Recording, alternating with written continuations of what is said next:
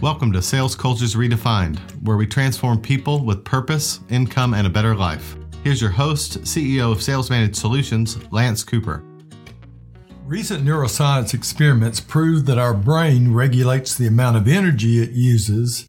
And this means that it restrains the level to which we think about things. If the brain senses that it's using too much energy, it can reduce our cognitive abilities. This means that when we are facing things that are too complex for us, we actually experience a decrease in our capacity to think in ways that solve problems. That may have something to do with Jesus saying to his disciples, I have much more to say to you, more than you can bear at the present time.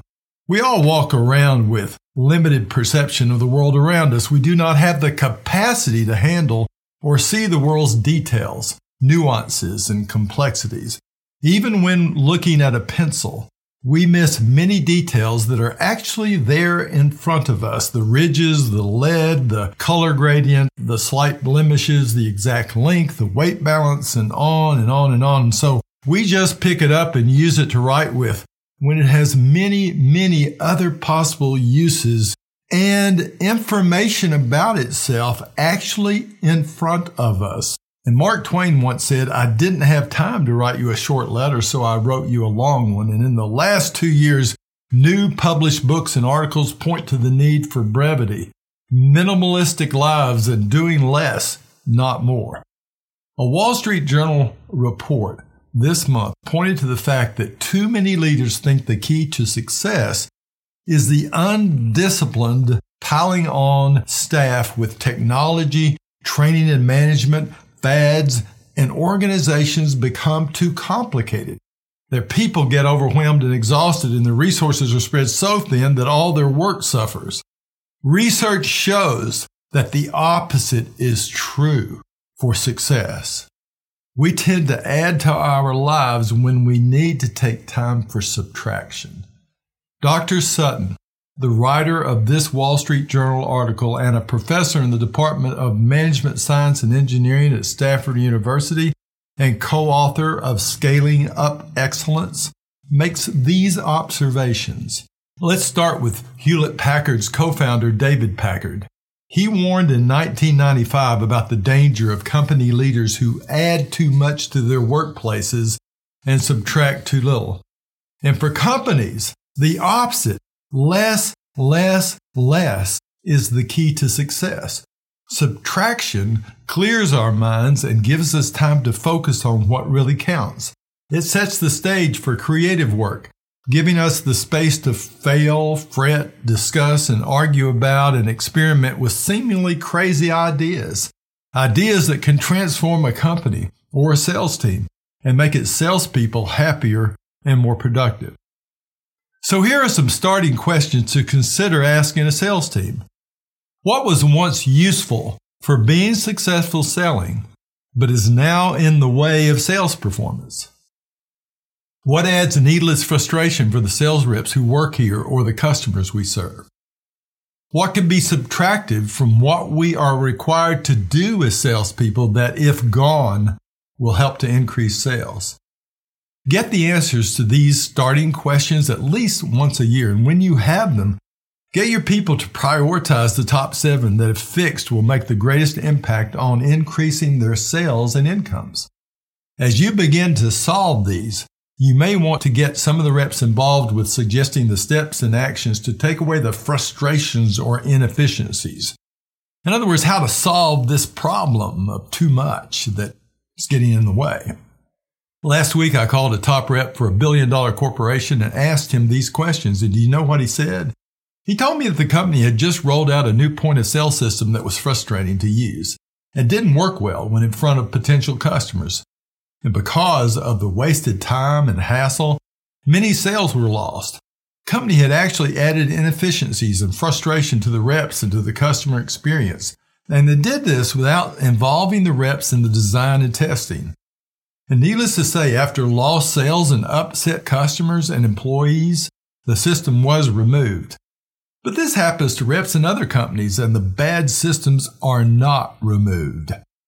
Dr. Sutton, in his articles and his book, provides real world and tested ideas for increasing a sales team's production by eliminating stuff from their lives and increasing focus on the most important actions leading to sales.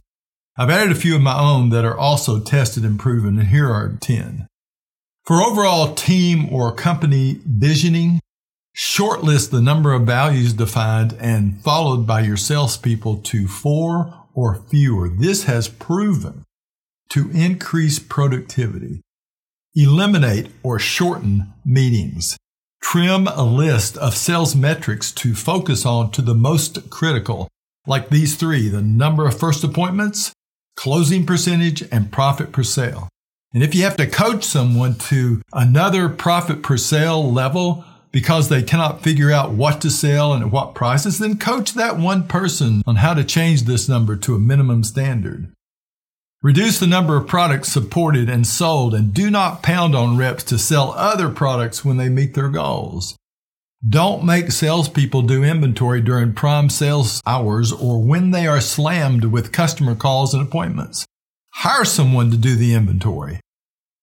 Do not create new sales systems that have not been piloted and have too many steps and aren't ready to be rolled out and haven't been designed by people or they have been designed by people who have never sold.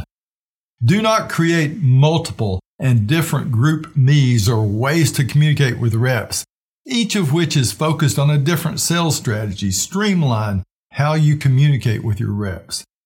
Do not make a majority of your reps do things because you do not fire or discipline shady reps or reps that will not follow procedure.